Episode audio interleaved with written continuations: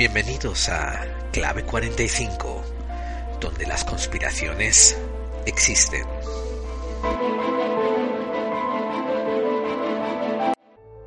Buenos días, buenas tardes, buenas noches, buenas madrugadas. No sé, todo depende desde dónde y desde cuándo en el tiempo me estén escuchando. Esto es un podcast, por tanto, es y será siempre en diferido. Bienvenidos buscadores y buscadoras de claves a Clave 45, el programa que afirma que las conspiraciones, crean ustedes en ellas o no, existen. Y aquí nos encontramos, aquí estamos otra vez de vuelta con ustedes, todo el equipo, que es yo, yo y yo solito, su amigo y compañero de viajes, la persona que quiere ir a través de este mundo de misterio y conspiraciones y disfrutar de su compañía durante esta travesía, Gerald Dean. Algunos oyentes han dicho que ha sido una espera muy larga y yo admito que sí, que para mí también ha sido una espera muy larga eh, sin poder transmitir y grabar, ponerme en las redes sociales, comunicarme.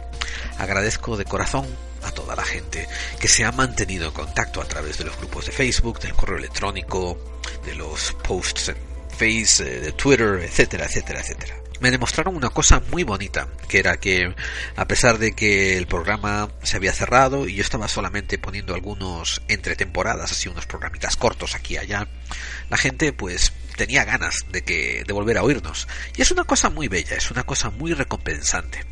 Sabiendo que esto es un programa que lo hacemos sin ánimo de lucro y lo hacemos sin ánimo de monetización y ni de verle ni una perra chica a todo esto que estamos haciendo, el tener audiencia que se comunica y que nos deja saber eh, que somos una parte de su vida, a veces importante, a veces una parte graciosa, a veces una parte fastidiosa, pero que somos una parte de su vida, es la mayor recompensa que nos pueden dar.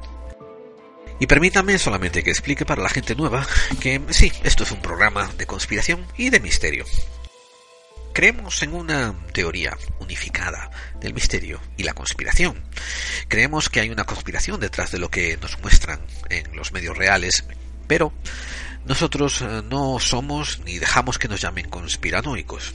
Nosotros cada vez que encontramos unos hilos que mueven a alguien una manipulación a la prensa, algo obvio, intentamos dar con las pruebas. Buscamos las claves que nos lleven a las evidencias que nos hagan exponer las pruebas. Y eso es algo que intentamos que nos diferencie de los demás programas que pueden escuchar a trochimoche por este mundo del podcastismo. En esta nueva temporada, que es la segunda temporada, que comienza aquí a principios de 2017, vamos a intentar acabar de redondear esto de la conspiración, de la teoría unificada de la conspiración y el misterio, y acabar de poner los puntos sobre las IES, en fin, darle un poquito más de forma, más de carne, a hacer esto más realidad, eh, la teoría unificada de la conspiración y el misterio. El formato lo hemos dejado casi igual, de hecho lo hemos refinado. Esta quizás sea la intro más larga que voy a hacer jamás de los jamases. He aprendido de los comentarios que ustedes nos han otorgado tan graciosamente y tan cortésmente, y algunas veces no tan corteses, sí, pero eso da igual. Y no quiero ponerme a hablar solo y aburrir a la gente sin entrar en materia pronto. Esta es una excepción a la regla. Les prometo que en futuros episodios, más o menos las introducciones durarán como un minuto o dos y después ya pasaremos a los monográficos. Como digo, esta vez quiero explicar que tenemos todo un grupo de programas ya editado, una primera temporada. La gente que nos esté escuchando por primera vez es muy recomendable que cuando tengan un tiempo o entre semanas, si tienen tiempo, pues que vayan oyendo cronológicamente los episodios anteriores de la primera temporada, porque con mucha frecuencia me van a oír a mí decir, como he dicho en el episodio 4, como hemos ya explicado en el episodio 6, y vamos a movernos de ahí en adelante porque estamos construyendo encima de lo que ya hemos hablado.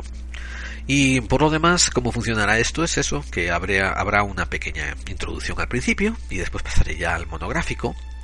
Y el monográfico puede que sea entre 45 minutos o una hora y media.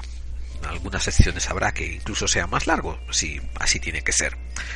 Después del monográfico vendrá una sección donde haremos recomendaciones, tanto sea de audios, de vídeos, películas, libros, de artículos, etcétera, etcétera, páginas webs. por último, nos acercaremos a hacer un cierre donde hablaremos un poquito como una meditación, una zona de editorial donde yo daré mis impresiones sobre el tema hablado y acabaremos como siempre, como hemos hecho casi siempre, pues dándole muchas gracias a nuestros becarios por habernos ayudado tanto a hacer este programa.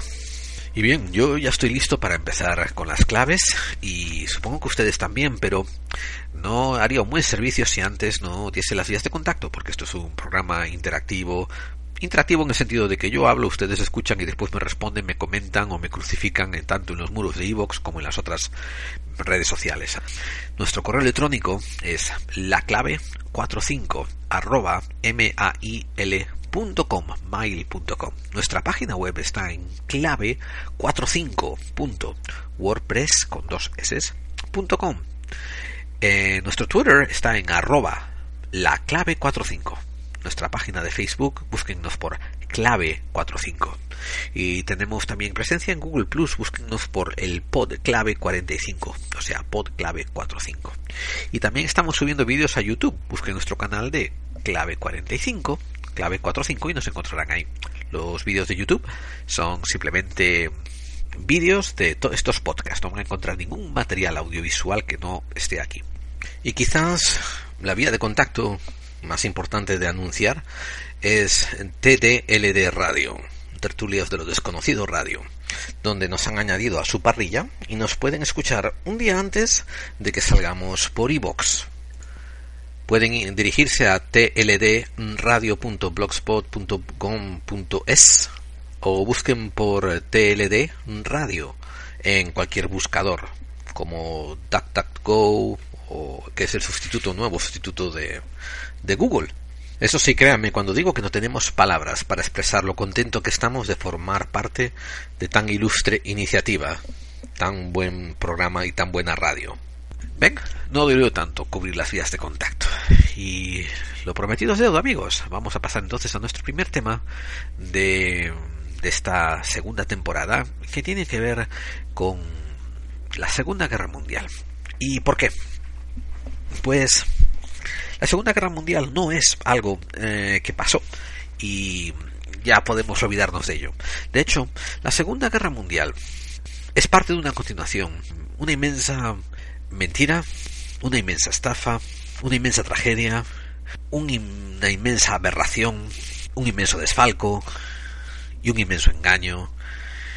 En fin, hay muchas, muchas, muchas claves que, que tenemos que desvelar de la Segunda Guerra Mundial, pero solamente con el objeto, bueno, no solamente con el objeto, sino principalmente con el objeto de que ustedes puedan extrapolar las lecciones que aprendan al desvelar esas claves y aplicarlas a los conflictos de hoy en día. Entonces, amigos, ahí van el monográfico que hemos preparado, titulado Lo que no te contaron de la Segunda Guerra Mundial, pero tú deberías saber.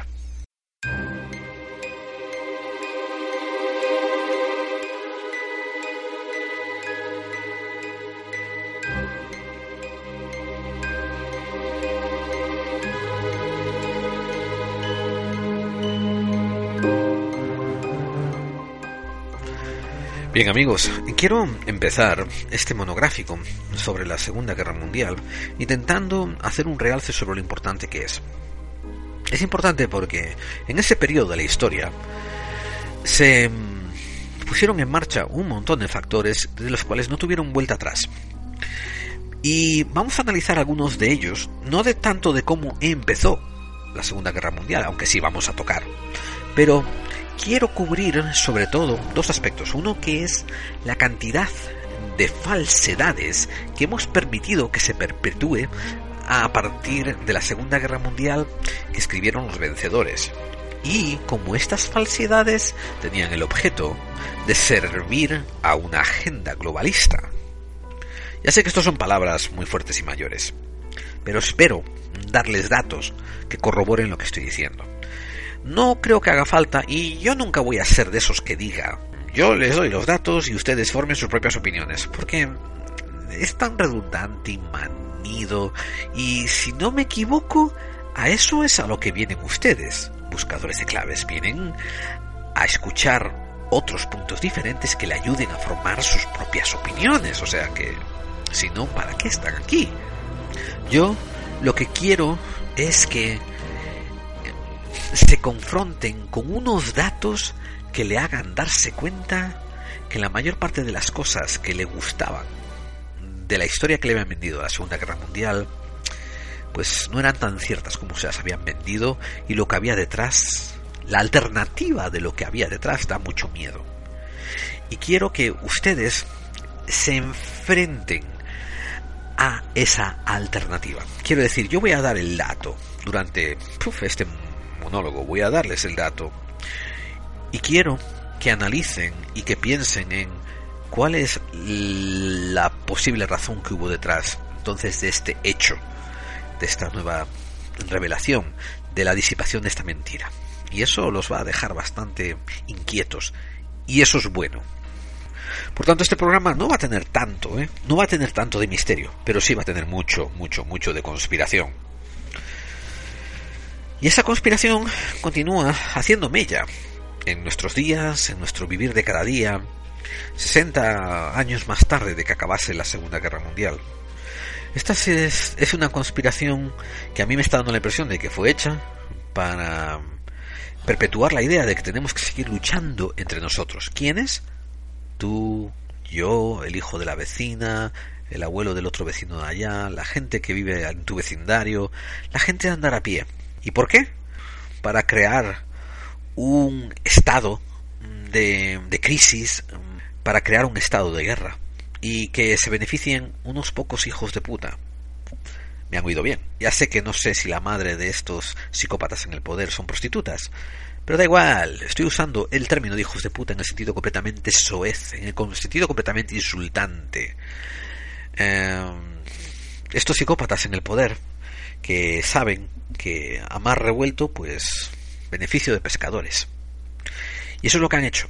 La Segunda Guerra Mundial ah, fue una tremenda más revuelta y la historia que nos contaron parece ser que no tuvo mucho que ver con la realidad que ocurrió. Así que prepárense para escuchar unos cuantos datos, unos cuantos datos chocantes.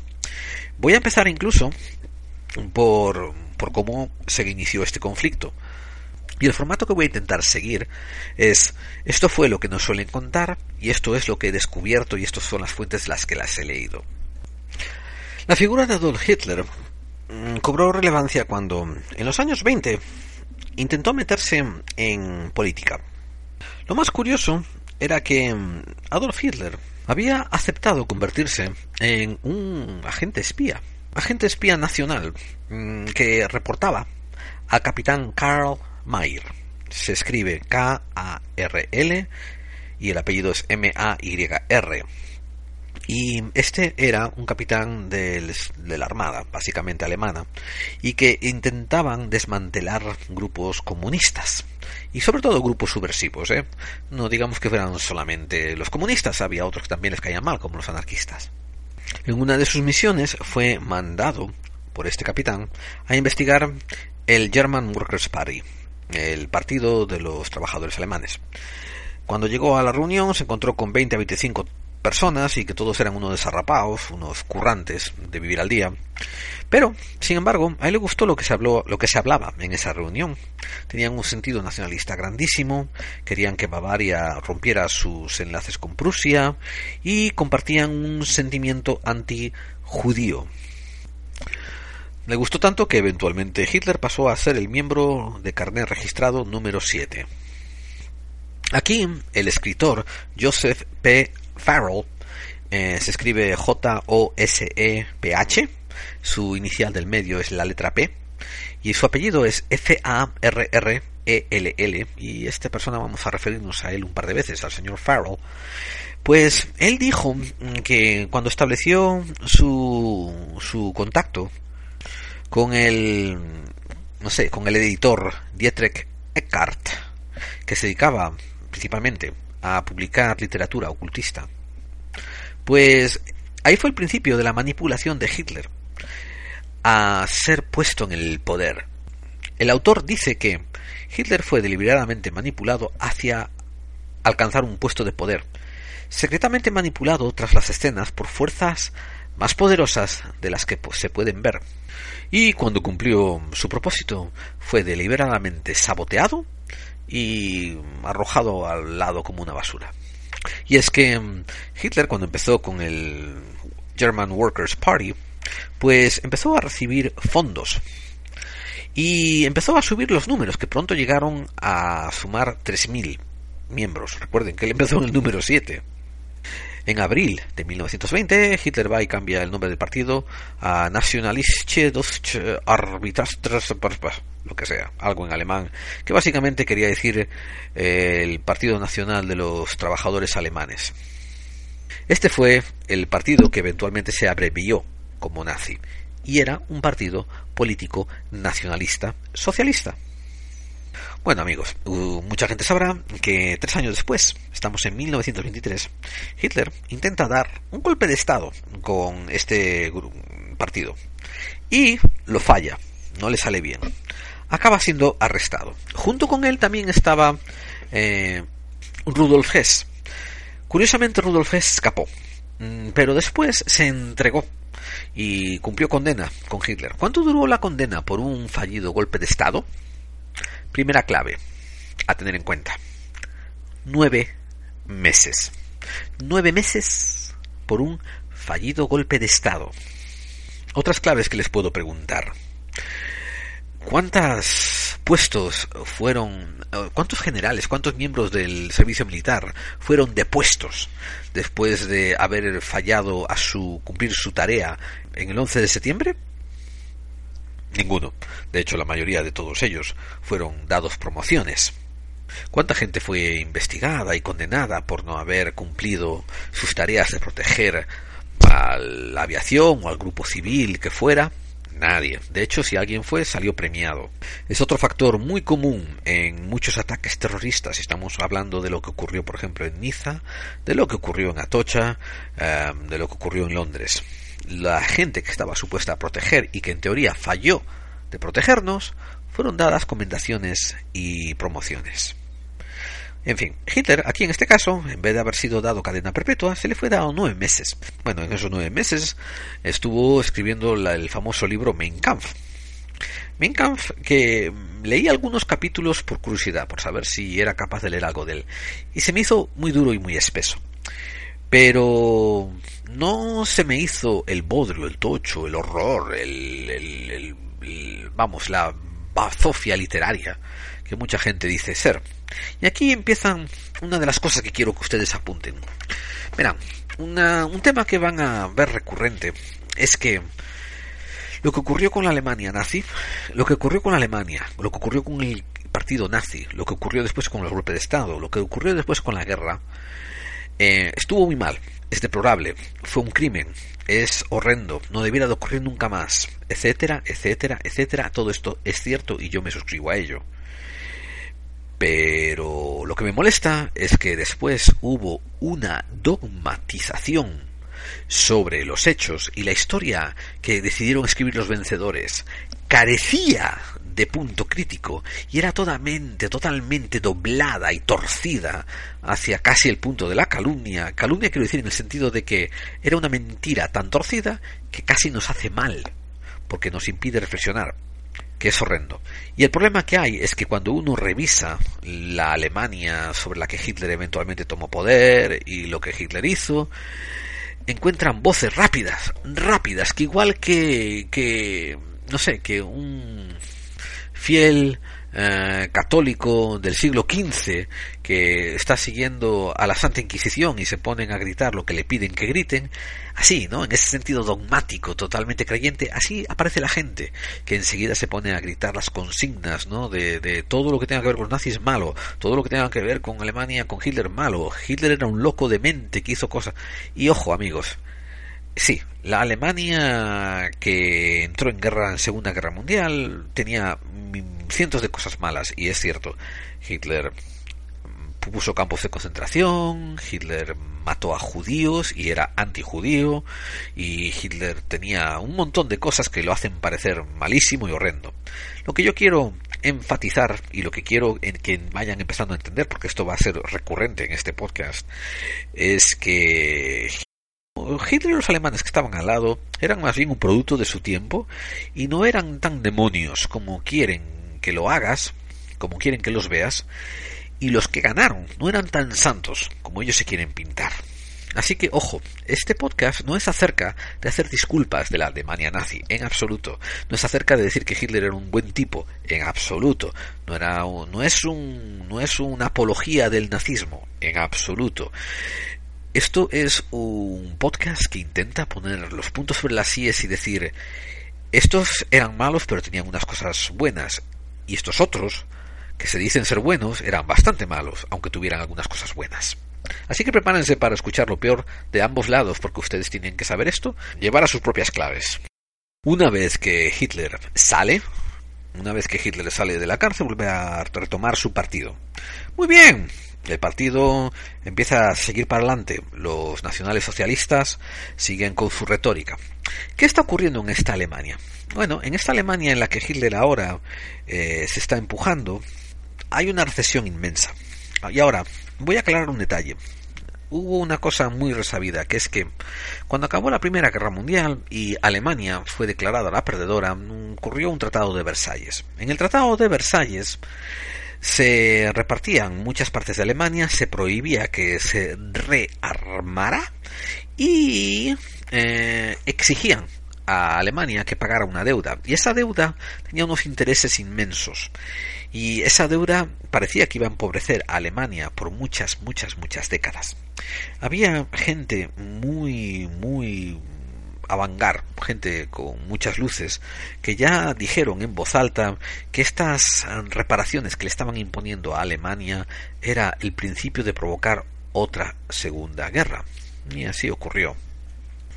Y ahora, desde que Hitler fue puesto en prisión hasta que diez años después, en 1932, Alemania estaba, perdón, los alemanes estaban hartos, estaban hartos de ser el fondo del barril, estaban hartos de ver cómo su banco estaba siendo supeditado a bancos centrales que imponían cambios, eh, tasas de cambio y puntos de inflación que cada semana pues hacía que tuviesen que sacar más marcos para, para comprar necesidades básicas.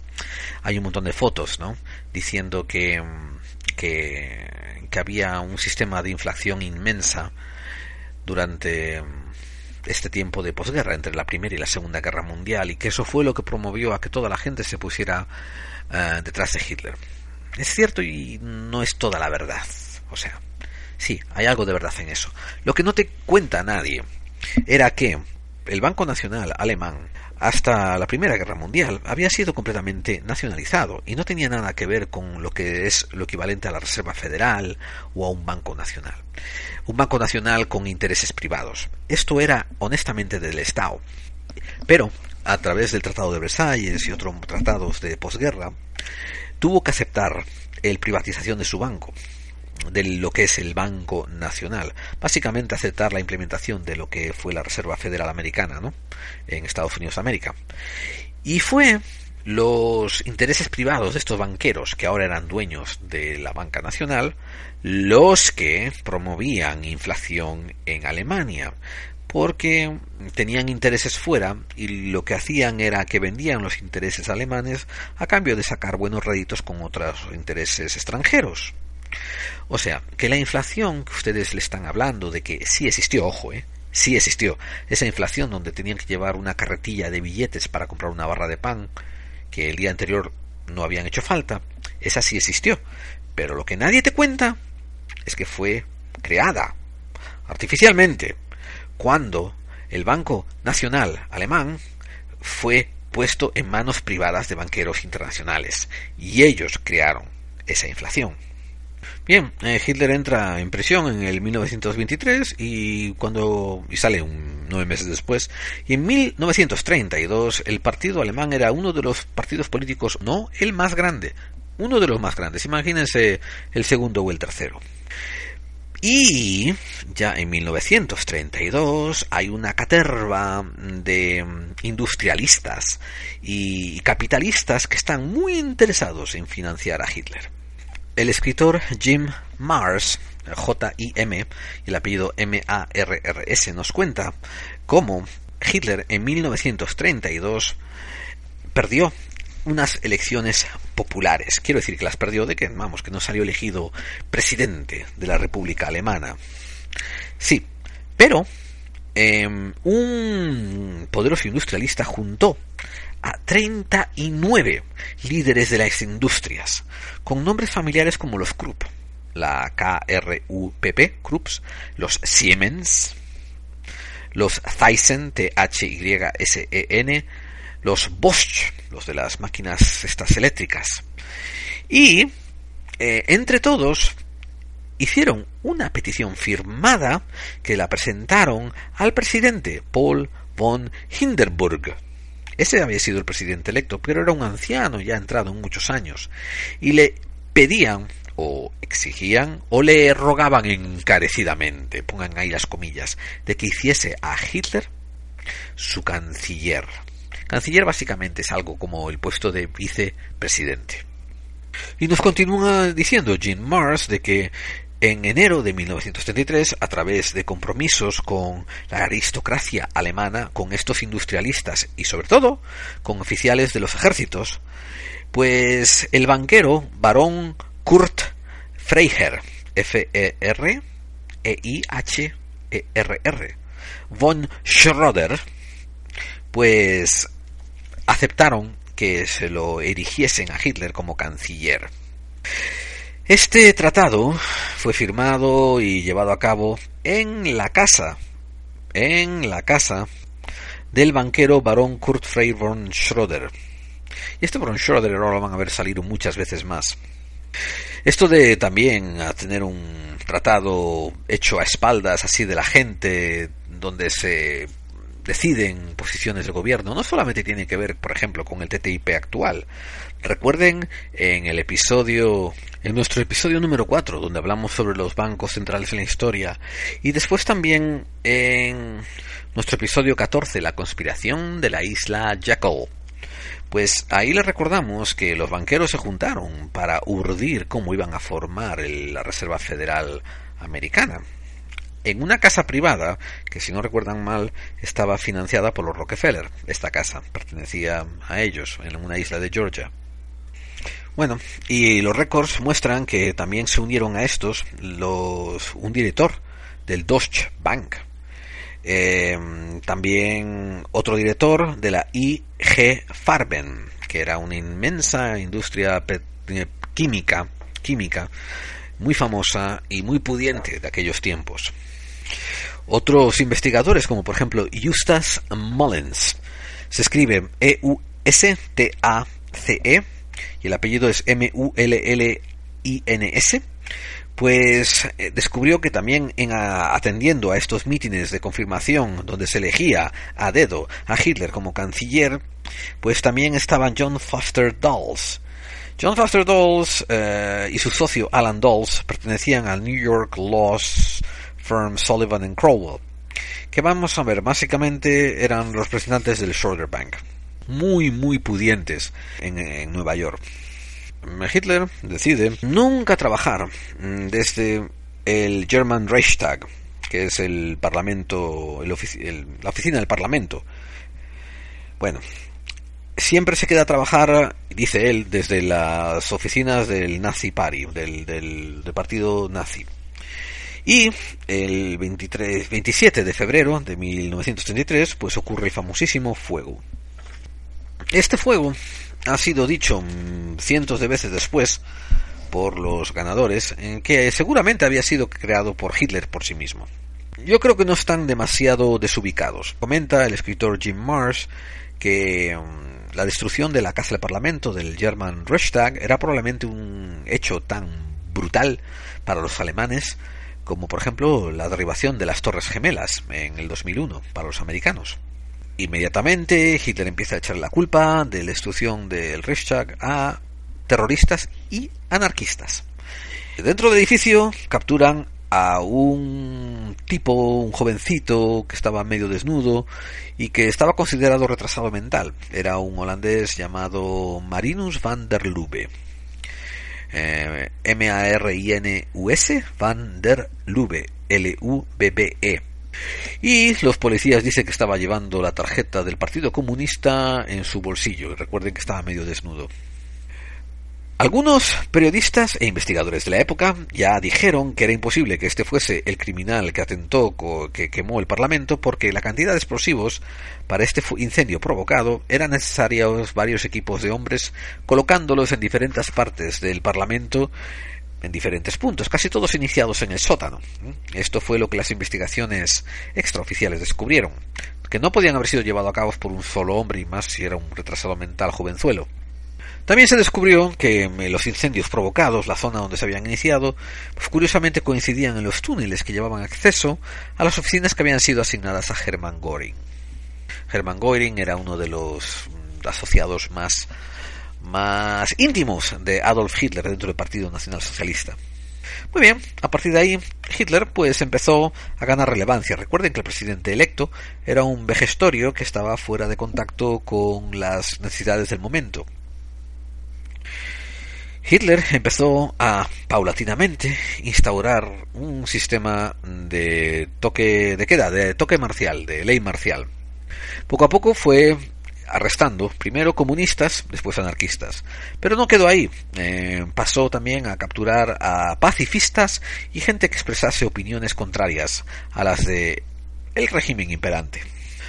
Él seguía perpetuando, eh, Hitler seguía perpetuando el estado de pánico y en marzo de 1933 consiguió que el Parlamento pasase una ley llamado el Enabling Act, que se parece, eh, o sea, homóloga en su, en su existencia a lo que después pasó a ser el Patriot Act en Estados Unidos de América después de la guerra de las Torres Gemelas.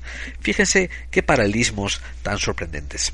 Y este Enabling Act eh, básicamente comenzaba a darle a Hitler el poder de un dictador. ¿Por qué? Bueno, porque a razón de este acto, de esta ley que pasaron, se exigían a todos los nacionales que, llevaran encima eh, carnets de identidad. Les voy a repetir una cosa que les dije en uno de entretemporada. Los carnets de identidad son un objeto de estados dictatoriales. Ya sé que ustedes piensan que en España es normal llevar carnet de identidad. En los estados libres, eh, la gente no tiene que identificarse delante del gobierno, el gobierno tiene que identificarse delante de la gente y tiene que demostrar su valía y demostrar por qué tiene la gente que confiar en ellos. Eh, ahora en Estados Unidos de América hay un empuje muy grande después de las del atentado terrorista del 11 de septiembre a pedirles identificación a la gente. Y también hay un empuje muy reaccionario contra de ellos, que he oído a muchos españoles encogerse de hombros y decir, ¿qué tiene de malo llevar carne de identidad? ¿Qué tiene de malo que sepan quién eres? El problema no es que tenga nada de malo el que tú lleves un carnet de identidad y que sepas quién eres. El problema está en cuando el Estado cree que tiene el derecho a saber quién eres en cualquier momento que le dé la gana a ellos preguntarte y que tú estés obligado a demostrar a esos agentes del Estado quién eres. Ese es un problema. Si ustedes no ven un problema con esto, es posiblemente porque tengan unas inclinaciones más hacia los estados fascistas de las que quieren admitir en público. Hubo un film recientemente que estaba basado en un cómic llamado V de Vendetta. Y sí, es un film, pero le recuerdo a mucha gente que eso está basado en cómic. Y una de las frases más célebres que se sacan de tanto del cómic como del film es que la gente no debiera de temerle a los gobiernos, el gobierno debiera siempre temer a la gente. Regresemos otra vez con Hitler en 1933. También se, empezó, a implementar eh, los perfiles raciales y establecieron una, una oficina llamada National Homeland Security. tiene un nombre muy complicado en alemán, pero que era básicamente las SS de Henry Himmler se implementó también la confiscación de armas. Y más tarde se empezaron también a hacer los campos de concentración y los encarcelamientos en masa. A encarcelamientos, a meter en cárceles a la gente ya en masa. Como pueden ver, no voy por esos tiros de que Hitler era un pobre que lo pusieron mal pintado. Hitler era un tipo que subió al poder y que estaba haciendo lo que le salía de los cojones por la fuerza. Aquí ya se precipitan los eventos. Verán, em, el presidente electo, eh, Hindenburg, muere poco después. Tenía 87 años el pobre hombre. Murió en el, agosto, el 2 de agosto de 1934. Hitler inmediatamente se erige al mismo como presidente, canciller y se proclama a sí mismo comandante en jefe de todas las Fuerzas Armadas, el líder absoluto, el Führer de toda Alemania. Lo que poca gente sabía, porque se trataba de otro, otro trato hecho a puerta cerrada, era que un pocos meses antes, vamos a ver, en junio de 1934, los militares habían empezado a alarmarse al ver a los camisas pardas, que eran un grupo paramilitar que Hitler había formado, tomar poder y levantar poder y empezar a tener más poder del, que creían que iba a tener. Entonces, a puerta cerrada, se juntaron eh, Ernest Rohem y otros militares y le propusieron un trato a Hitler diciendo que si desbandaba a los camisas pardas, todas las fuerzas armadas iban a jurarle fidelidad a Hitler. Así que, en junio 30 de 1934, Hitler permitió que se les presentaran unos cargos inválidos, inmorales, unos, unos cargos que eran basura contra estas camisas pardas. Y fueron todos o encarcelados o incluso algunos fueron eh, fusilados por traidores.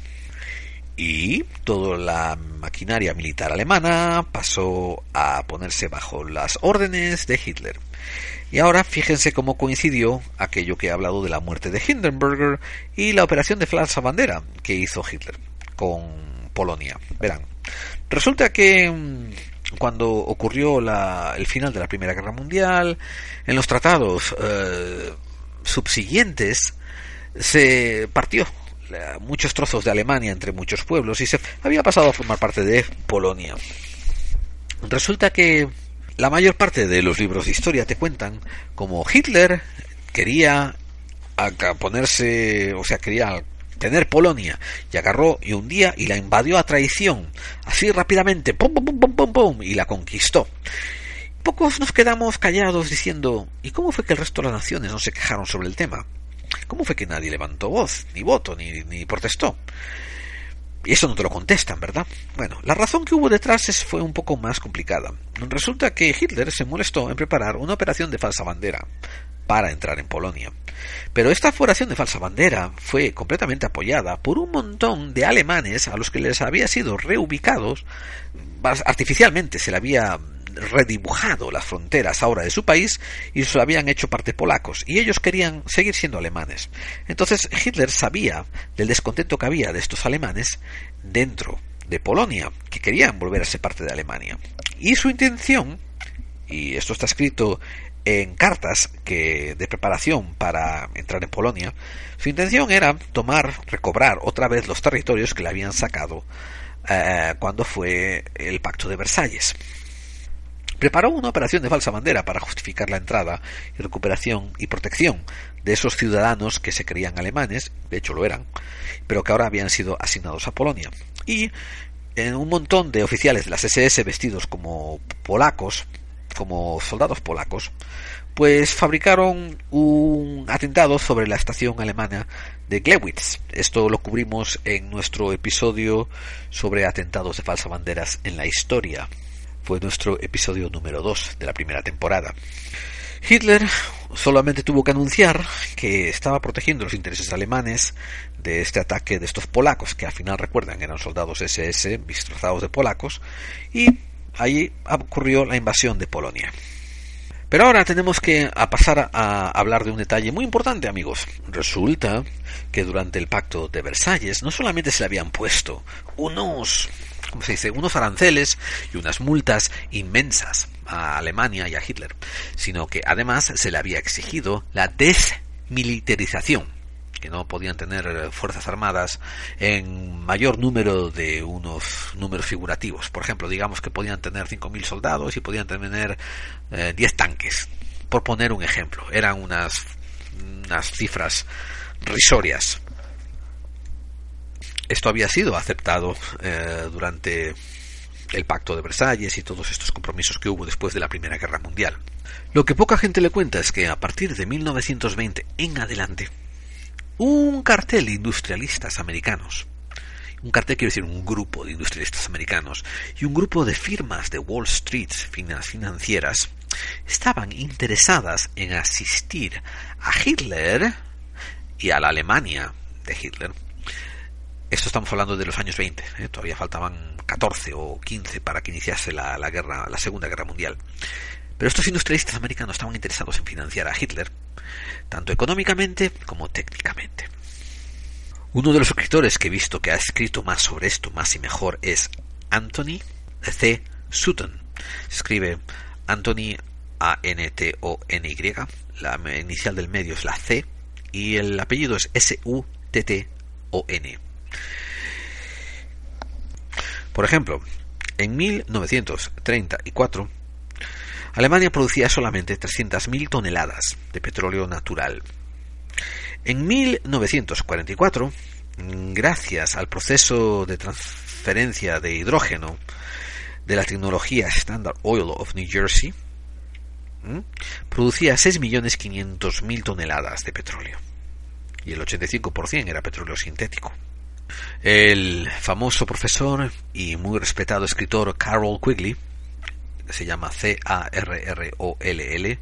y el apellido es Q-U-I G-L-E-Y, escribió que dos planes de ayuda, llamado el Young Plan y el Dawes Plan, el Dawes se deletrea W-A, perdón, D-A-W-E-S, y el Young Plan es Y-O-N-G, el Dawes Plan fue designado para reestructurar las pagas de reparación de guerra. Y fue propuesto um, por el chairman of the Allied Reparations Committee, llamado Charles G. Dowles. El profesor Carol Quigley describió a este personaje, Charles G. Dowles, como un pelele para JP Morgan, porque todo este plan, adivinen qué, era respaldado por JP Morgan. Usaba préstamos americanos para promover y para mejorar dos industrias alemanas inmensas, una que era la química y otra que era la del acero. La del acero era liderada por Beringet Stahlwerke, mientras que la de la química, la industria química, era la de IG Farben. Y ambas tenían demostrados lazos a Adolf Hitler. Y verán, una cosa que tienen que tener muy en cuenta es que ya incluso en los años 20 todo el mundo sabía, bueno, perdón, la gente en el poder sabía que la mayor parte de estos planes de ayuda venían con unas cadenas y eran unos caballos de Troya para infiltrarse. Esto también fue demostrado más adelante en España con el Plan Marshall. El Plan Marshall que se propagó y se dio a muchas eh, naciones de posguerra, pero que en España, debido a que nuestro, bueno, nuestro, su caudillo, eh, el general Francisco Franco, no quería dar pie a las bases americanas, estamos hablando de los años 40 y 50, ¿eh? Pues eh, las dádivas del plan Marshall en España fueron muy, muy, muy reducidas comparadas a las generosas que eran en Francia, en Inglaterra, incluso en Alemania. Hoy en día tienen que tener en cuenta que la mayor parte de los planes de fiscalización que produce el Fondo, Fondo Monetario Internacional son también caballos de Troya para infiltrar las economías nacionales y promover la miseria a los ciudadanos.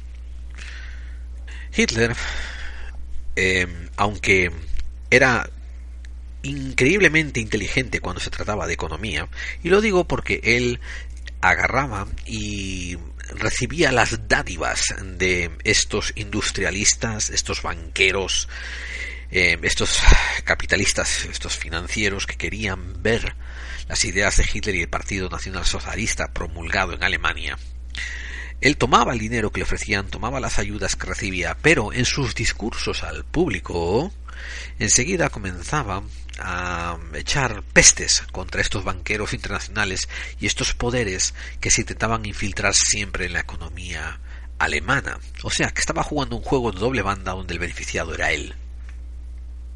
Por ejemplo, una figura importantísima para la economía de Hitler a partir de los años 30 fue el banquero Jalmar Horace Greeley Stast. El, apellido se lo voy a deletrear como S-C-H-A-C-H-T. Horace Stach, que era el presidente del Reichsbank, el Banco Nacional Alemán. En 1930 él resignó en protesta contra el Young Plan, mm, el plan de, de dádivas americanas. Pero Hitler lo reinstauró como presidente en 1933 y resultó ser un genio de finanzas que promovió muchas de las mociones económicas que Hitler usó para sacar a Alemania adelante. El Reichsbank respondía a una entidad llamada BIS, que quería decir Bank of International Settlements, que tenía su, su base principal en, en Suiza, en Basel. Es una vez más el autor Carol Quigley el que nos deja saber que el BIS tenía una plantilla multinacional y que la consideraban como la cúspide del sistema banquero internacional, porque a través de los diferentes departamentos se conseguían infiltrar informaciones de cómo iba cada país y esta información llegaba a los banqueros internacionales. Ellos fueron los primeros en darse cuenta que todas las ayudas que se le estaba dando a Hitler a partir de los años 20, en los años 30, aquí podemos ver los enlaces muy, muy apegados que hay entre los sistemas banqueros, tanto americanos como ingleses, con la Alemania nazi. ¿Recuerdan, por ejemplo, el banco de el, BIS, el Bank of International Settlements, bueno, dentro de sus estatutos de incorporación se decía que este banco iba a ser inmune a represalias de otros países por incumplimiento de pago, que no se les podría eh, incautar sus bienes, no se les podría censurar, incluso aunque los miembros pertenecientes a este banco, los miembros fundadores de este banco, estuvieran en guerra. Y esto está escrito dentro de los artículos de incorporación del banco que estaba financiando las ayudas que le iban a parar a Alemania. Los préstamos, no ayudas, préstamos, amigos. Recuerden, uno de los principales accionistas de ese banco eran los JP Morgan. También estaban los Vanderbilt y los Wendell Wilkie. También están en el Estatuto de Incorporación el Banco de Inglaterra, y Banco de Italia y Banco de Francia y otros bancos centrales. En 1939, cuando los nazis eh, entran en Checoslovaquia, los oficiales del Banco Checo deciden mover 48 eh, millones en oro al Banco de Inglaterra para que mejor lo mantengan ahí y no se le llegue a manos de Hitler. Ah, la ironía de las ironías. Bajo la presión de los nazis, el Banco de Inglaterra tiene un gobernador llamado Montague Norman que sin mucha reticencia decide mover ese oro a Suiza, donde rápidamente pasó a manos de quién? De Hitler y sus nazis. ¿Y con qué se usó este oro? Para financiar más avances en el campo armamentístico. Y son otra vez dos escritores, Anthony Sutton y también Jim Marsh, que nos describen que Incluso después de los años 30, cuando el mundo veía que Alemania se estaba rearmando, pues Alemania conseguía encontrar apoyo banquero en los fondos eh, banqueros británicos, siendo el Banco de Inglaterra, dominado por los Rothschild, uno de sus principales contribuyentes, tanto en préstamos como en donaciones, al Partido Nacionalista Nazi y a la Alemania en general nazi fascinante. Tengan en cuenta que al poco, cuando Hitler se rebote, va a usar este dinero para bombardear y atacar Inglaterra misma. Ustedes a lo mejor se están preguntando, Gerald, ¿cómo es que me estás diciendo tú que Alemania fue subvencionada tanto por poderes capitalistas americanos, ingleses y de Occidente? Bien, lo que tienen que empezar a leer entre claves es que tanto en Occidente como incluso en América había un creciente interés por estos eh, poderes capitalistas en el fascismo. El fascismo es algo muy difícil de definir. Por ejemplo, cuando alguien te da una orden que no te gusta seguir, vas y dices, ay, mira, qué fascista, qué facha es, etcétera, etcétera. Pueden echarle mano a un par de diccionarios, y yo encontré uno llamado el American Heritage Dictionary of English Language, que dice que el fascismo es una filosofía o un sistema de gobernación que promueve el ejercicio de un sistema dictatorial de extrema derecha. Por lo general también se mezclan los asuntos de Estado con los asuntos de negocio o de industria. Y se promueve siempre una ideología nacionalista, pero a la vez beligerante. Muy bien. Recuérdense que unos pocos atributos del fascismo, aunque no sepamos definirlo exactamente como qué es, es que hay negocios y hay ultraderecha y el Estado se mezcla con los negocios. Se dice que fue Benito Mussolini, el dictador, el que se le atribuye el término de fascismo y que lo usa porque tenía un, equipo de enforzadores, ¿no? De, de, brutos, que se llamaban las camisas negras y los llamaban los fascisti. Fíjense qué curioso, este término viene de un símbolo del imperio romano, el símbolo de las fasces. Este símbolo romano era un símbolo de autoridad, donde el individuo se subordinaba al Estado, y este Estado estaba dirigido por lo general por un líder. Fíjense, vamos nosotros aquí a decir verbatim algo que dijo Benito Mussolini.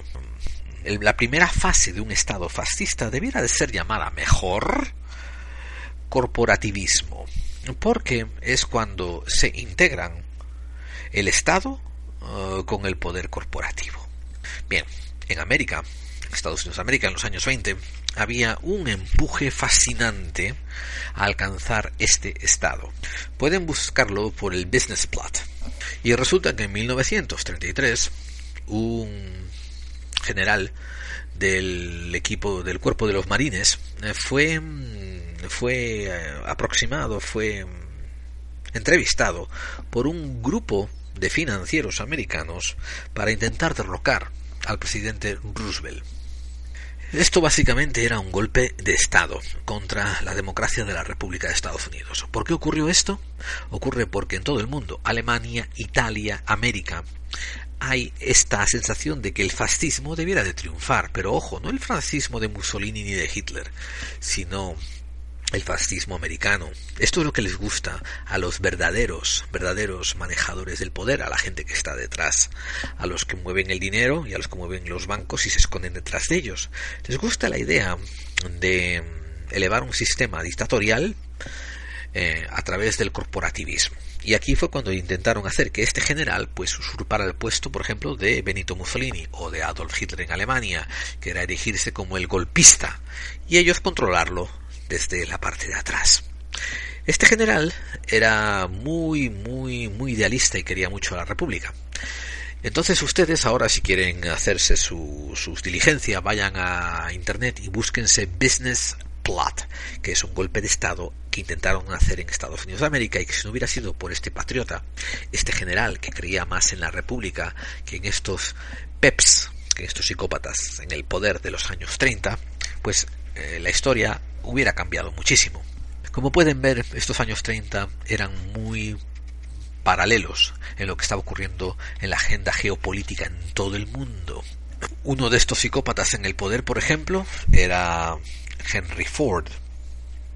Henry Ford era un conocido antijudío. Fíjense que ya van tres o cuatro veces que no estoy usando el término antisemita. El término antisemita para lo que yo estoy intentando describir es falaz. Porque resulta que si buscan la etimología de semita, se va a encontrar que es un grupo de gente de descendencia, de descendencia del Medio Oriente. Y eso incluye muchísima gente, no solamente los judíos. Eh, yo creo que esto es otro problema de... No es otro problema, es otra, otra manipulación del lenguaje para que la gente acabe confundida en sus términos. Yo aquí sigo utilizando anti-judío a ver, continuamos con el fallido golpe de Estado en Estados Unidos, el Business Plot. El presidente Roosevelt en Estados Unidos había intentado implementar muchas pólizas que eran favorables a la gente para intentar salirlas de la miseria en las que el Banco Central había hundido a la economía americana. Los industrialistas veían esto eh, muy mal, con muchos ojos, con muy malos ojos, y creían, de hecho, algunos de ellos que el presidente Roosevelt era medio comunista. La Irene DuPont, de la familia DuPont, y el presidente de General Motors, llamado William Cansen, pues planearon hacer el golpe de estado con este presidente. Y al final, al final, fue descubierto y fue traído a la palestra. Fue revelado y se creó un reporte. Sin embargo, se dice que cuando se confrontó a esta gente que quería deponer el poder, se dieron cuenta de que si los deponían, que si los encarcelaban a estos industrialistas, la economía americana y quizás mundial iba a sufrir muchísimo y no era momento apropiado. Por tanto, el reporte final que se publicó en el 34 decía que sí, se admitía que había habido rumores de un intento de golpe de Estado, pero se decía que los nombres de los gente activas eran eh, especulaciones. Por tanto, nunca se llevó nadie oficialmente a juicio por este intento de golpe de Estado, aunque sí quedó en récord, sí quedó en las actas que había sido intentado dar. Bueno, pues parecido estaba ocurriendo en Alemania y parecido había estado ocurriendo en Italia. Volviendo a Hitler, queremos destacar que hubo unas industrias que se beneficiaron antes y unas que se beneficiaron después, otras también que se beneficiaron durante. El concepto más importante que necesito que se lleven de este podcast es que mm, si uno va a mirar con ojos de justicia los efectos de algo tan terrible, tan traumático, tan catastrófico como fue la Segunda Guerra Mundial, uno tiene que ser consciente de que hay muchos factores que nos distraen de lo que es, al final de cuentas, la última verdad. Uno de los primeros factores que tienen que recordar es que la historia la escriben los vencedores. Y esto no es una máxima sarcástica, una actitud cínica. Esto es una constancia histórica, esto es un hecho. La historia la reescriben los vencedores. Eso ya es un poquito más eh, subjetivo, mm, pero aún así yo argumentaré que en 2000 años de historia escrita mm, hay bastantes indicios que constatan que así es. Entonces, todos los libros eh, que vienen a posteriori después de 1945, narrando los hechos, los resultados, em, las razones de la Segunda Guerra Mundial, suelen tener muchos tintes que son prejuiciados, tienen prejuicios, tienen influencias. Verán, aunque ustedes quieran asumir, aunque ustedes prefieran ser tan buenos como para pensar que los libros de texto mm, son unos libros objetivos y son unos libros que no están prejuiciados, eso es bastante falso. En un país digamos como por ejemplo España, hay una junta que sanciona con oficialidad cuáles libros son aptos para entrar en las escuelas públicas. Esa junta suele estar formada por gente que responde a mecanismos, a influencias políticas. La política a su vez eh, influye y responde a trejemanejes financieros. En sitios como Estados Unidos, pues hay unas comisiones en cada estado pues, eh, donde ellos deciden qué libros son decentes y son permisibles para ser eh, introducidos en las escuelas públicas. Y lo que es fascinante es que la, la gente que entra a formar parte de estas comisiones son gente que tiene unos prejuicios tremendos. Famosísimo es el caso, por ejemplo, de Texas, donde la Junta que aprueba los libros de texto tienen ha tenido por lo menos hasta hace poco unas inclinaciones creacionistas conservadoras eh, procristianas pues que son casi casi casi prejuiciadas. Bueno no digo casi son prejuiciadas así. Y ahora uno de los factores más curiosos es que Texas es uno de los estados que contiene más escuelas públicas y que tiene más inversión en esas escuelas. Parte, en parte por el tamaño del estado en sí, ¿no? Y después por la población que tiene el estado. Y mm, esto se produce una reacción en cadena, por ejemplo, que mm, la, al, decidir qué libros van a entrar en las escuelas públicas de Texas, los publican las editoriales, los grupos de publicación, acaban enviando esos mismos libros a las otras juntas de los otros estados. Y claro, cuando no hay variedad de libros, porque las editoriales se dedican a publicar quién va a comprarles más, pues acaba todo teniendo un cierto tinte del mismo color y un prejuicio del mismo color, y viene casi todo determinado por los libros que compra Texas. Y digo este ejemplo para que ustedes vayan entendiendo que la historia la escriben los vencedores y después esa historia es determinada en unos libros de texto que van a ser enseñados en las escuelas. Por tanto, a todos, a ustedes y a mí, nos han enseñado que mm, los alemanes eran unos malos, malísimos, malosos, que hicieron muchísimas maldades, y mm, incluso se entraron en diatrabas como que no había un alemán de la época nazi bueno. He oído absolutismos así, mm, comentarios tan globales, ¿no? Diciendo que si eras alemán y habías estado en 1940, tenías que haber sido un bastardo que no merecía vivir. Y todo, todo, todo tiene matices. Es cierto que los alemanes de, la época nazi, de la, Segunda Guerra Mundial y de antes de la Segunda Guerra Mundial, estaban llenos de aberraciones contra la humanidad. Repito una vez más, esto no es un podcast para decir, por ejemplo, cosas como que el exterminio de judíos no ocurrió, no, que los campos de concentración no ocurrieron y cosas de estas. No se trata de eso. En todo eso pasó, todo eso existió. El problema son los tintes. Por ejemplo, por ejemplo, lo que no se comenta, de lo que apenas casi nunca se habla, es de seguir al dinero. ¿Cómo es que un evento como la Segunda Guerra Mundial, que cubrió tantos países, cubrió tantos continentes, afectó a tanta gente, tuvo tantas víctimas, y sin embargo, aún así, podemos claramente encontrar empresas que hicieron una ganancia pingüe, hicieron unos réditos asombrosos a cuenta de esta guerra. ¿Cómo es que mientras te venden que los nazis en la propaganda americana de 1940 te venden que los nazis son la escoria de la, de la tierra y a cuenta de toda esta propaganda miles y miles y miles de jóvenes se inscriben a estas contiendas y mueren por millares. Mientras esto está ocurriendo, ¿cómo es que tantas y tantas y tantas empresas produjeron tantos réditos millonarios? Vamos a hablar un poquito sobre esto, para que ustedes se den cuenta de la magnitud. Tomemos, por ejemplo, la compañía Kodak, la de las fotitos. Wilhelm Kepler K-E-P-P-L-E-R, era uno de Hitler's em, consejeros económicos. Y tenía unas relaciones y unos intereses personales con la firma Kodak.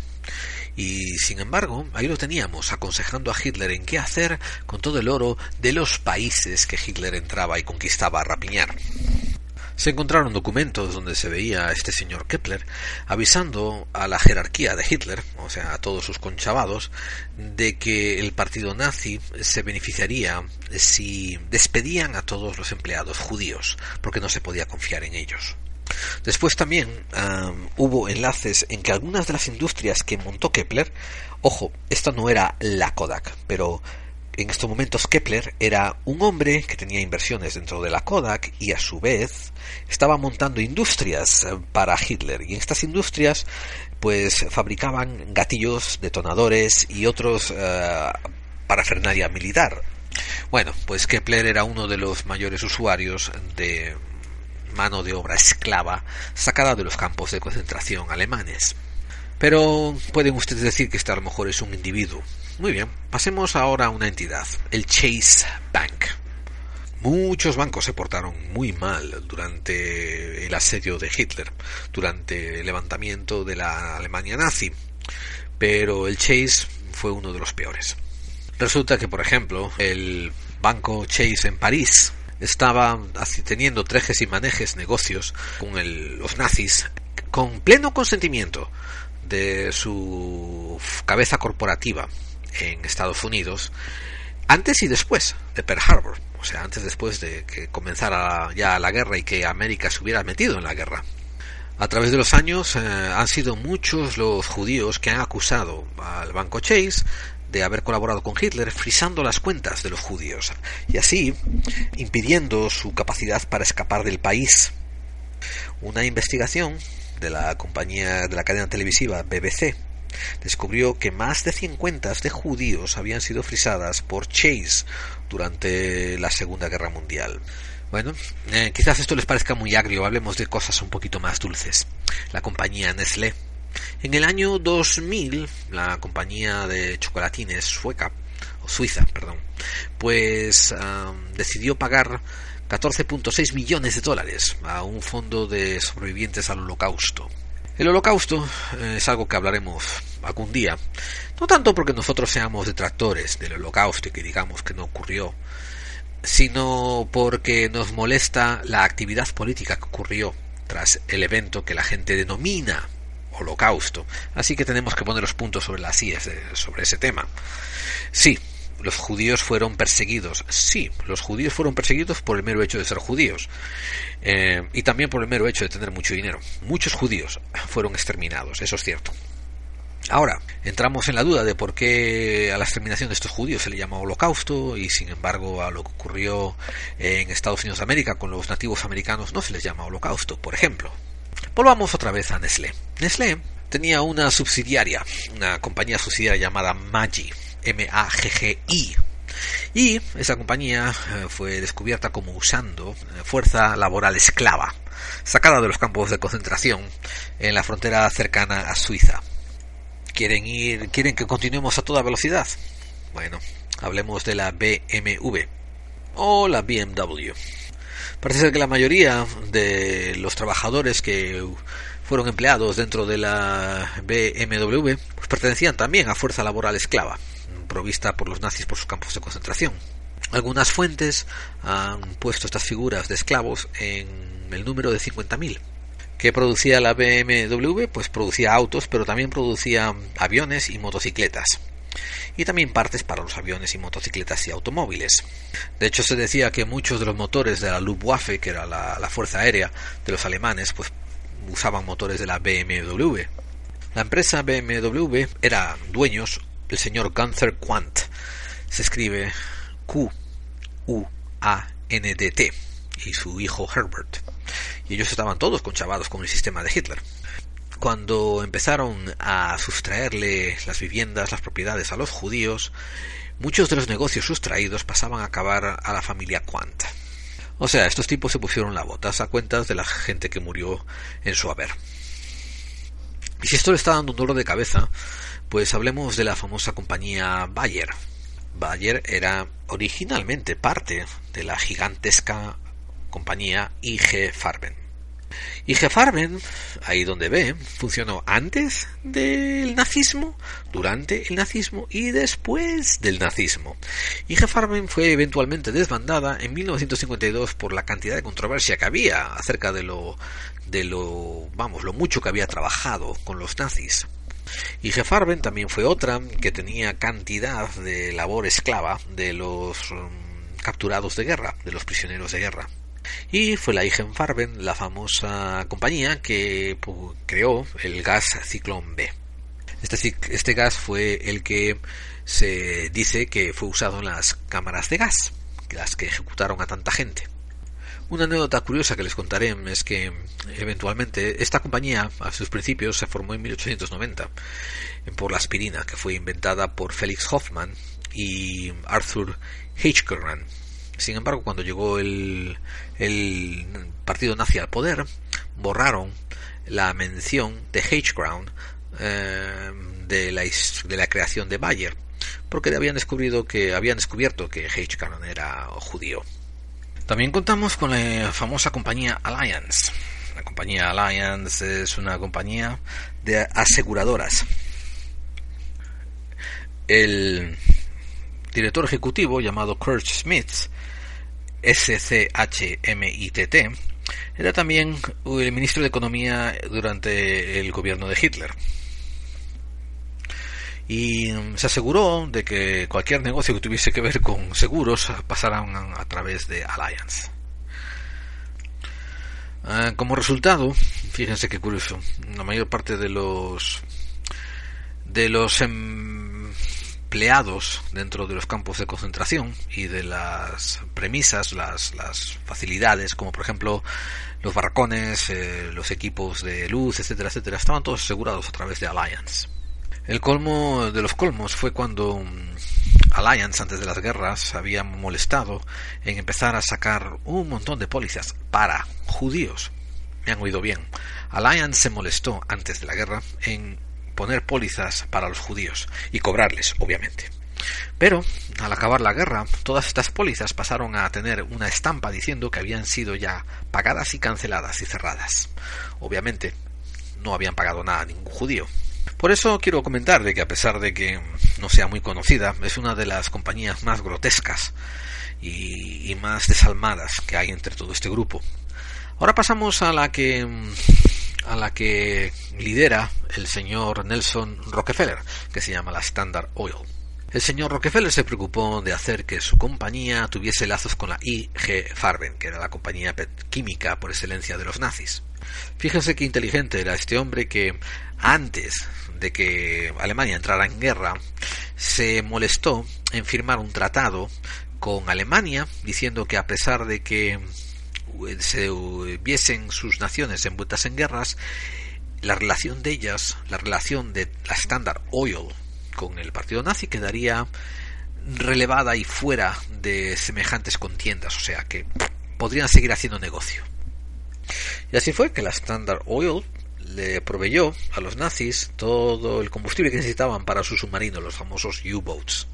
Conviene comentar un detalle muy curioso para que ustedes sepan que cuando conocen el nombre de alguno de los psicópatas en el poder, es que a lo mejor no está tan en control como ustedes creen.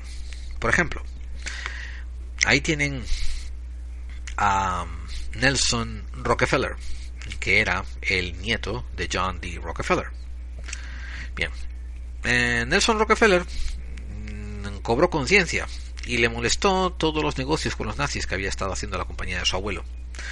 Entonces él se molestó en crear un libro titulado Sequel to the Apocalypse, How Your Dimes Pay for Hitler's War, o sea, la secuela del Apocalipsis, cómo tu dinero pagó por la guerra de Hitler.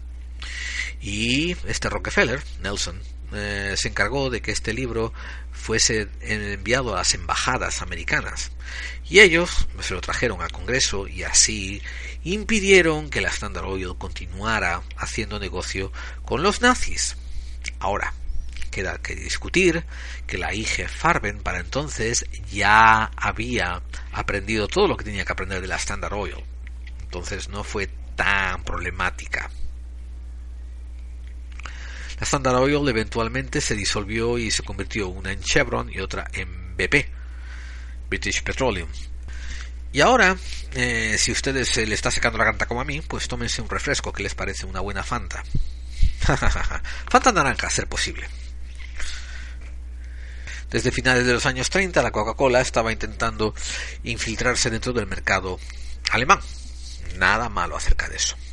Pero la Coca-Cola y los gerentes de la compañía Coca-Cola habían sido testigos de la mm, subida de Hitler al poder y de las injusticias con todos los alemanes e incluso como en las factorías habían sido forzados a deshacerse del personal eh, judío.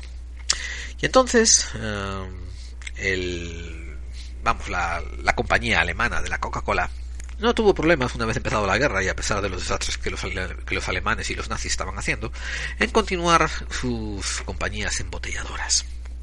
Pero en 1941 Coca-Cola tuvo que cesar operaciones en Alemania por órdenes del Congreso del asunto este de la guerra. Y entonces el gerente que todavía quedaba de la Coca-Cola en Alemania tuvo a bien inventar una nueva bebida para los soldados y se creó la Fanta, pero particularmente la de naranja. Y lo curiosamente es que ha continuado siendo una bebida bastante exitosa en el mundo entero, a pesar de que fue una bebida que nació para uso específico de los nazis. Ah, Henry Ford. Henry Ford hizo fortuna con la fábrica de coches, los Ford, Empezó también a instaurar el método de de construcción en cadena, lo cual fue asombroso. Pero Ford en sí mismo era un antijudío, tenía un odio a los judíos tremendo.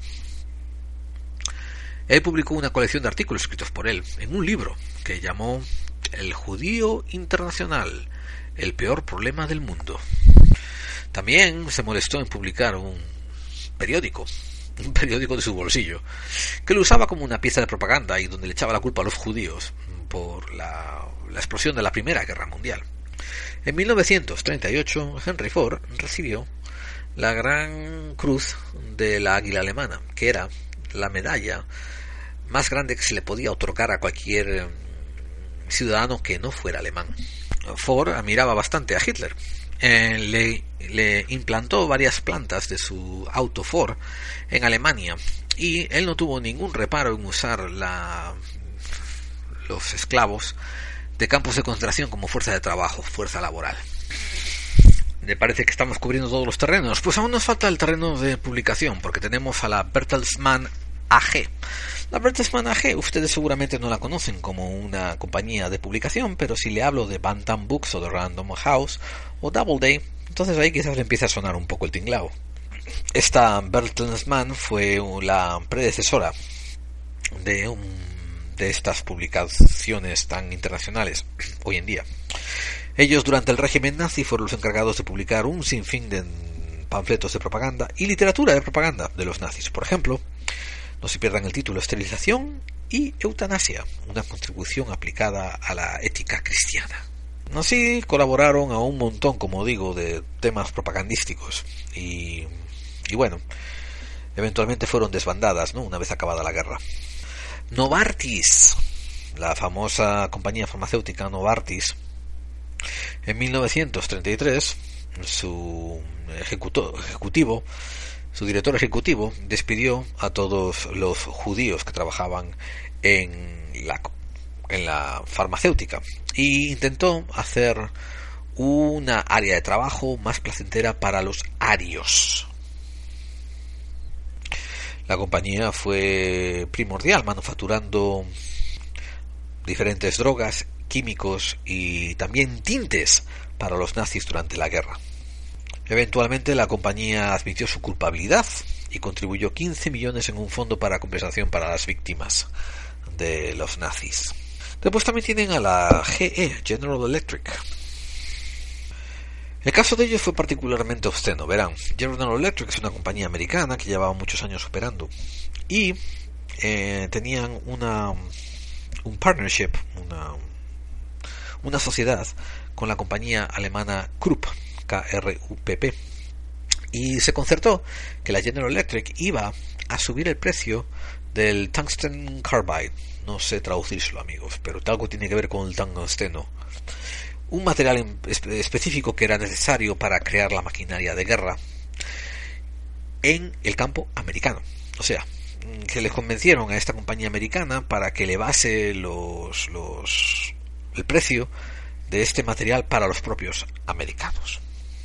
En 1976 se ha calculado que la General Electric creó, o sea, cobró más o menos 1.5 millones en exceso a través de esta artimaña 1.5 millones del momento, de 1936, ¿eh? en exceso. Y cuando fue descubierto, pues se le puso una multa de 36 mil dólares. Esto fue después de la guerra, obviamente. Antes de que la guerra estallara, GE había comprado acciones dentro de la Siemens. Y de ahí ya saben por qué estaban a lo mejor tan conchavados. También tienen el maravilloso caso de la IBM. La IBM se había ofrecido a la Alemania nazi preguerra a ayudarles a computaciones y a tabulaciones, y los nazis estaban muy interesados todo lo que fuesen avances técnicos.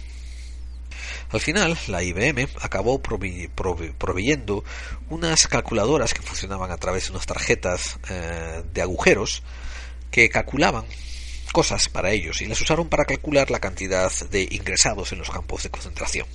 O sea, la IBM estaba contando a los presos en los campos de concentración. Dicen, dicen que también se usaron estas computadoras para calcular los exterminados en los campos de concentración. Lo que sí es cierto es que en el año 39 cuando Alemania empezó a invadir Polonia de manera exagerada, IBM aumentó su, su, producción de computadoras de cálculo porque sabían que iba a haber montones de judíos que iban a ser mandados a los campos de concentración. Eso sí, si a ustedes les sirve de consuelo, les advierto de que la IBM fue una de las más generosas haciendo contribuciones a los fondos de compensación para los judíos. ¿Y por qué los nazis se veían tan elegantones y tan fieros? Tienen que darle las gracias al diseñador Hugo Boss. Hugo Boss aceptó los contratos para diseñar los uniformes para los alemanes y les diseñó esos trajes preciosos a las SS. Y ojo, no estoy siendo no estoy siendo sarcástico cuando digo preciosos. Ya sé que ahora los trajes de los alemanes han sido asociados con horror y, y asco y feo, feo, feo muy justamente merecido. Pero si ustedes sacan el contenido detrás, pues tienen que admitir que la estética alemana es bastante marcial y bastante, bastante fardona. ¿Quién se benefició de todo esto? Hugo Boss. Voy a ir cerrando aquí este largo monográfico que ya llevamos un buen rato hablando sobre las finanzas que hay detrás de la Segunda Guerra Mundial. Y créanme cuando les digo que apenas hemos um, hecho mella en todos los pormenores, en todos los grandes detalles que son interesantes.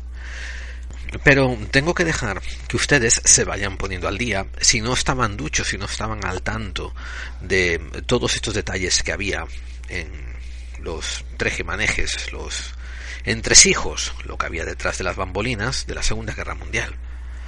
Porque al final de cuentas no se pueden tomar eh, mi palabra así, como si fuese dogma de fe. No, no pueden creer lo que le estoy diciendo, así solamente porque se lo digo yo a través de un podcast. Tienen que volverlo a oír, tomarse unas notas, empezar a buscar, usen internet como tanta gente sabe usar y tanta gente le gusta usar. Y corroboren que muchos de estos datos que estoy dando, pues son eso, son datos constatables, fehacientes. ¿Por qué? ¿Por qué les encomiendo esto, buscadores de claves? Bueno, porque ahora viene la tarea dura. Detrás de estas finanzas que hemos tocado así por encima, hay muchísimos intereses que son maquiavélicos, si no casi demenciales. Así pues, les prometo una continuación a este tema de las finanzas, pero voy a dejar pasar un tiempito es a propósito esa interrupción. Quiero que ustedes busquen por su cuenta y se vayan poniendo al tanto, porque en el siguiente podcast tratando de las finanzas voy a mirar hacia Occidente, voy a mirar hacia Estados Unidos, voy a mirar hacia el resto de Europa, hacia Inglaterra, y vamos a poner nombres y vamos a poner cifras, cantidades a esta gente que financió y que promulgó la Segunda Guerra Mundial Después también vamos a analizar muchas, muchas propuestas que los nacionales socialistas, que el partido de Hitler, había puesto en la palestra, que habían traído, que habían sacado adelante. Y bueno, les voy a comentar unas cuantas conclusiones que tengo y esas conclusiones son tan impactantes que eso, que necesito que ustedes mediten sobre ello y, analicen por su propia cuenta esto que estamos hablando. Porque una vez más, detrás de, de esta Segunda Guerra Mundial, como pues están viendo, hay muchas industrias, pero hay cosas sobrecogedoras. Y un podcast que voy a hacer pronto va a tratar sobre el intento de golpe de Estado que se dio en Estados Unidos en los años 30. El intento de golpe de Estado promocionado, pagado por los industrialistas, por los grandes capitalistas rapaces del momento. Y aunque esto suena, ustedes ya me han oído comentar alguna otra vez, he estado reservándome a que empecemos a tener todos los puntos de la conspiración ya hilvanados de esta manera en que se los he estado trayendo para que se den cuenta del tremendo impacto y las repercusiones futuras. Porque una vez que entiendan que también en Estados Unidos intentaron dar un golpe de Estado, entonces van a comprender mejor el fascismo que surge en Alemania, en España y en Italia durante los años 30 pero después si los ponen eso también en correlación con unas con unas pólizas, unas políticas de Estado que son contraproducentes a estos intereses industrialistas que trajo Hitler para su Alemania, y que parecían funcionar, entonces ustedes se van a llevar las manos a la cabeza y decir, caramba, ni los malos eran tan malos ni los buenos eran tan buenos. Así que necesito que eso, que ustedes se vayan poniendo al día. Porque después también les voy a sugerir que incluso entre el estiércol de las piaras de los cerdos puedes encontrar algunas rosas, puedes encontrar algunas perlas, puedes encontrar algunos champiñones. Lo que quiero decir es que hay mucha gente que es muy prejuiciada también y que, por ejemplo, no les mencionas nazis y ya se imaginan lo peor de lo peor. Y una vez más, no es una apología al nazismo. Los nazismo, el nazis, los nazis se comportaron como tremendísimos hijos de la gran puta durante la Segunda Guerra Mundial. Eso no tiene duda. Y es sí, y es cierto, mataron, masacraron muchísima gente y también voy a entrar en unas claves que a ustedes les va a gustar, como por ejemplo el hecho de que parte de la economía que Hitler levantó antes de la declaración de la Segunda Guerra Mundial. Era una economía mm, de rapiña eh, parcialmente rapiñando riquezas a los judíos. Y después también parcialmente una vez que entró en Polonia y siguió conquistando el resto de los países eh, rapiñando sus bancos y rapiñando toda la riqueza que había en esos países que él conquistaba. Y así fundaba aún más su maquinaria de guerra. Pero había y esto lo tengo unos cuantos datos que me encontré en unos cuantos libros que son fascinantes pero también está el hecho de que, de que Hitler eh, fue uno de los dictadores que se resistió a la implementación de un banco central al estilo americano, quiero decir, un banco central privado, como lo tienen ahora todos los países de Europa y de Estados Unidos. Él se resistió y no lo permitió y dejó la banca, la banca nacional, fuera de la mano de los banqueros privados y hubo un montón de acciones que tomaron que, son singulares y que son interesantes y que a lo mejor justifican eh, una coalición contra él. Ah, y eso es algo que tenemos que explorar. Y esto no quiere decir que Hitler fuera una víctima, ¿eh? Para nada. Ni quiere decir que Hitler fuera el bueno de la película y que los americanos los malos, o los aliados. No, para nada. Quiere decir, a mi manera de verlo, que si nosotros nos queremos liberar del yugo que tenemos encima, ahora con este feudalismo capitalista, tenemos que intentar mirar todos los aspectos de la historia que se opusieron a estos señores feudales que ahora nos tienen el zapato puesto al cuello. Y aprender las cosas que nos convengan aprender e implementar las cosas que nos convengan implementar. E intentar dejar de lado esas teorías que nos quieren vender de que o eres eh, capitalista o eres comunista, o eres democrático o eres anarquista, o eres rojo o eres azul, porque al final de cuentas eso es un antagonismo que te están proponiendo otros desde su punto de vista. Es una ideología que te están vendiendo los que están en el poder para que sigas en conflicto con tus hermanos, con tus vecinos, con la gente que forma tu país. Es una manera de, de, mantenerte desunido. Y mientras estás en conflicto con la persona que estás al lado, eso asegura que vosotros dos no os vais a unir contra la persona contra la que de verdad estáis en conflicto. Y aquí os voy a referir a un episodio de la primera temporada, el episodio número 22, que está muy poco bajado, que se llama Un manual para hacer que todo siga igual, parte 1 y en el que se habla de los tratados, de los principios puestos en el libro El Príncipe de Niccolo Maquiavelo. Entonces, si alguna gente me hubiera hecho caso y lo hubiera leído, sabría que mm, los principios de los que habla Maquiavelo, estos principios han sido llevados a cabo por estos psicópatas en el poder desde hace ya mucho tiempo. Así que lo dicho, manténganse, manténganse informados, busquen ahora por su propia cuenta, comprueben que lo que yo les he comentado es cierto e intenten también leer los matices, porque a pesar de que he intentado dar los datos lo más objetivamente posible, siempre les voy a dar un pequeño tinte hacia algún tipo de creencia que ya me he desarrollado basándome en los datos que he recopilado. Por tanto, ustedes siéntanse libres de contradecirlo, de irle en contra al tinte que yo les estoy dando. Intenten leer otras connotaciones que a lo mejor yo no haya visto compártanla con los otros buscadores de, cable, de claves, comenten, hablen sobre ello, eh, den sus opiniones, digan qué han recapacitado, qué han descubierto en sus, en sus meditaciones, meditando sobre este tema. Y compártanlo en Facebook, compártanlo en el muro de Evox. Déjeselo saber a otros también. Es importante, es importante que los oyentes sepan que, que están despertando, que no se trata esto de un ejercicio pasivo, que estos podcasts no son solamente unos, unos programitas de radio para distraerse, que también lo son, ¿no? O para pasarlo bien, que también lo son. Son, son un momento de, de empezar a despertar, de empezar a tener voz. Las herramientas se les están dando a ustedes poco a poco, despacito, paulatinamente, sin pausa pero sin prisa, dejando que quien quiera las tome. Y también dejando en evidencia que quien no las quiere tomar es porque carece de voluntad de cambio y por tanto tiene el gobierno que se merece y le toca comer la mierda que le va a tocar comer. Y prometo, como digo, hacer una segunda parte sobre esto de las finanzas de las, de las finanzas de la Segunda Guerra Mundial y tocar unos temas aún mucho más peleagudos, como por ejemplo la intervención del abuelo de George W. Bush, el señor Prescott Bush, y empezar a, a explicarles a ustedes cómo esa familia tuvo mucho, mucho, mucho, mucho, mucho que ver con estos días primeros de la Segunda Guerra Mundial y estos famosos años 30. En fin, hasta aquí buscando claves por hoy. Espero que no les haya defraudado.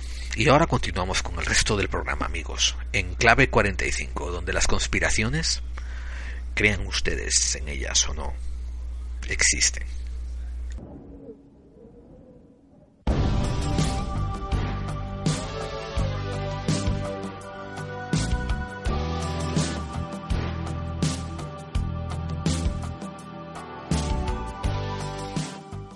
Bien amigos, uno de estos cambios nuevos que traigo, además de la música, como pueden apreciar, es el hacer lo que viene después del monográfico más fluido, en vez de separar secciones así vividamente, pues vamos a hacer una cosa más orgánica durante esta temporada. Vamos a hacer todavía mmm, esto de podcast recomendados, misterio recomendado. Vamos a hacer también un poco de los correos de los oyentes, los contactados, aquella sección que teníamos, y vamos a hacer un cierre y hablar de otras cositas, ¿no? En el cierre, pero eso, en vez de ponerle una música y decir hasta aquí esto, hasta aquí lo otro, ¿no? Pues vamos a hacerlo así fluido. Como estamos hablando de, las finanzas de Hitler, como estamos hablando de las finanzas de la Alemania de preguerra, pues les invito a que escriban en iBox algo así como finanzas nazis o economía de Hitler o algo así. Intenten buscar algo, van a ver qué poquito, qué poquito encuentran. Les puedo decir que hay unos temas que vamos a tocar en el futuro cercano, dentro de esta temporada, si Dios quiere, que se trata, por ejemplo, del, del manifiesto FEDER, que fue un consejero económico de, de Hitler antes de la Segunda Guerra Mundial y de aquí en adelante vamos a postular y vamos a entrarnos en unos temas muy escabrosos, muy extraños, pero siempre atendiéndonos a los datos. Por ejemplo, vamos a hablar pronto, no digo dentro de una semana ni dos, pero pronto, y con datos, sobre cómo un grupo que salió malherido, que salió abusado del movimiento nazi, como fueron el pueblo judío, creó una extraña, extraña farsa de victimización para promover ideas eh, sionistas. Y vamos a después a hablar de los paralelismos que tiene el sionismo mmm, con el nazismo. Y uno os va a alarquear la ceja diciendo, ¿cómo es posible? Eh, esto es cuando la realidad es incluso más, más forteana que cualquier fantasía que te puedas inventar. Y esto es lo que estamos viviendo en el siglo XX y en el siglo XXI. Eh, desde luego que al decir que vamos a investigar estos temas, vamos a encontrarnos siempre con los bocachanclas y la gente descerebrada, ¿no? Que va a empezar a decir que somos antisemitas y cosas de esas. Y no les vamos a parar ni bola. Porque vamos a hacer también unas definiciones muy claras y muy sistemáticas sobre lo que quiere decir semitismo y después lo que quiere decir judaísmo y después lo que quiere decir sionismo y vamos a vamos a decantarnos como anti anti sionistas porque en clave 45 siempre lo hemos dicho somos anti hijos de puta somos anti-desgraciados, somos anti-gente que nos oprime. Y por desgracia, eh, muchas de las facciones sionistas se han puesto de parte de la gente opresora. No todos, ¿eh? Eh, he conocido unos cuantos sionistas bastante humanistas, por aunque, aunque a mucha gente le, le, duela oír esto, ¿no? Pero incluso hay ciertos sionistas que son gente más o menos buena y, y, tratable. Pero por desgracia, en su mayoría, mm, el, el sionismo y el fascismo apenas se diferencian. Se trata todo de una pequeña diferenciación de colores y de matices y de, y de razonamientos. El odio detrás es muy parecido. Y también hablaremos sobre las conexiones que va a tener el sionismo con banca internacional y cómo en la geopolítica del mundo encontramos a la banca de la mano agarrados de la mano de, del sionismo y agarrados de la mano también del evangelismo, un montón. Hay una cosa que dice que la conspiración hace unos compañeros de cama muy extraños. Pero por ahora, dentro de podcasts recomendados, voy a recomendarles eh, uno que se titula, que venía del programa Visión Alternativa y fue publicado en el 2014 y se titula El escape de Hitler. Y en él hablan mucho sobre el tema que mucha gente considera fantasía, pero hay que tenerse cuidado a la hora de decir que estos son fantasías, el tema de que Hitler posiblemente no murió en el búnker y escapó. Y ojo, la semana que viene también vamos a tocar un poco este tema, por eso lo estoy recomendando, porque tenemos unas claves que dar tenemos un poco que tratar sobre este tema. No tanto el entretenimiento de decir, uh, Hitler escapó, o Hitler murió, o Hitler escapó, sino los verdaderos datos, los verdaderos datos que hay, y después las motivaciones que hubieron detrás de la mentira que se vendió. Porque una mentira que sí se vendió fue que los restos que decían que eran de Hitler, pues no lo eran. Eso sí fue una mentira, una falsedad, y se nos vendió durante décadas. Ahora, el hecho de que muriera o no muriera, o que se escapara o que no escapara, es otra cosa que tenemos que investigar, y a mí me interesa investigarlo por unas claves importantes que voy a dar al final del programa. No de este programa, del futuro programa que voy a hacer. Y les aconsejo que estén muy atentos a ellos. Pero repito, la Segunda Guerra Mundial estamos todavía empezando a destaparla. Eh, no quiero decir que no hemos hecho más que empezar. Es no vamos tampoco a dedicarnos una temporada entera a ella en absoluto. Quiero mostrarles ¿no? que hay muchas implicaciones. Eh, otro programa que va a haber también pronto va a ser las implicaciones de los fascistas a través de diferentes continentes, los fascistas americanos, que los hubo, eh, los fascistas europeos, los fascistas internacionales, que solamente quieren el dinero y quieren un fascismo impuesto. Y vamos a explorar también esa vertiente y cómo han sobrevivido hasta nuestros días. También hubo otro podcast que salió en el 2011. El programa, vamos a ver, el programa de historia oculta y misterio de Radio Babel. Vamos, hablamos sobre también sobre la vida de Hitler. Y quizás les pueda resultar interesante. Hagan esas búsquedas si quieren. Y, eso, infórmense. Mientras tanto, el elenco de podcasts recomendados no me ha cambiado. Eh, sigo promoviendo el vórtice, sigo promoviendo doble cara, sigo promoviendo Enigmas al descubierto, sigo promoviendo una breve historia de todo, sigo promoviendo antes eh, de medianoche. Y recuerden lo que yo les dije muchas veces, si a ustedes les gusta alguno de estos programas, ah, hagan comunidad. Ah, cuando les deje un comentario diciendo qué bueno es este programa que tienes, eh, déjenles saber que, oyeron la recomendación aquí a través de Clave 45, que, Gerald se lo recomendó es, es una manera interesante que ustedes hagan idea y que empiecen a, a ver qué gentes están por la divulgación y por hacer comunidad y qué gentes están solamente por sacar un poco de fama y un poquito de mirar para su propio culo. Y por otra parte, ustedes saben que hemos estado muy ocupados haciendo comunidad. Tenemos el, el grupo de Facebook que está bastante, bastante activo. No nos interesa tanto tener mucha gente dentro del grupo de Facebook. Suena raro, es cierto, no nos interesa tener mucha gente, nos interesa tener gente que comunique, que colabore, gente que aporte un poquito, gente que dé apoyo aquí y allá. Vamos, la base, los fundamentos para crear comunidad. El grupo eh, sigue siendo un grupo cerrado. Así que búsquennos, eh, hagan una búsqueda en Facebook por buscadores de claves y, y ingresen si quieren en él. Y de paso les, les recuerdo así rápidamente las otras vías de contacto que están debajo de la descripción del programa. Si no las escriben a tiempo, eh, vayan a la página de iVoox y, hagan un corte y pega desde allí. Nuestro correo electrónico es la clave 45 arroba. La página web en clave 45.wordpress con dos s.com.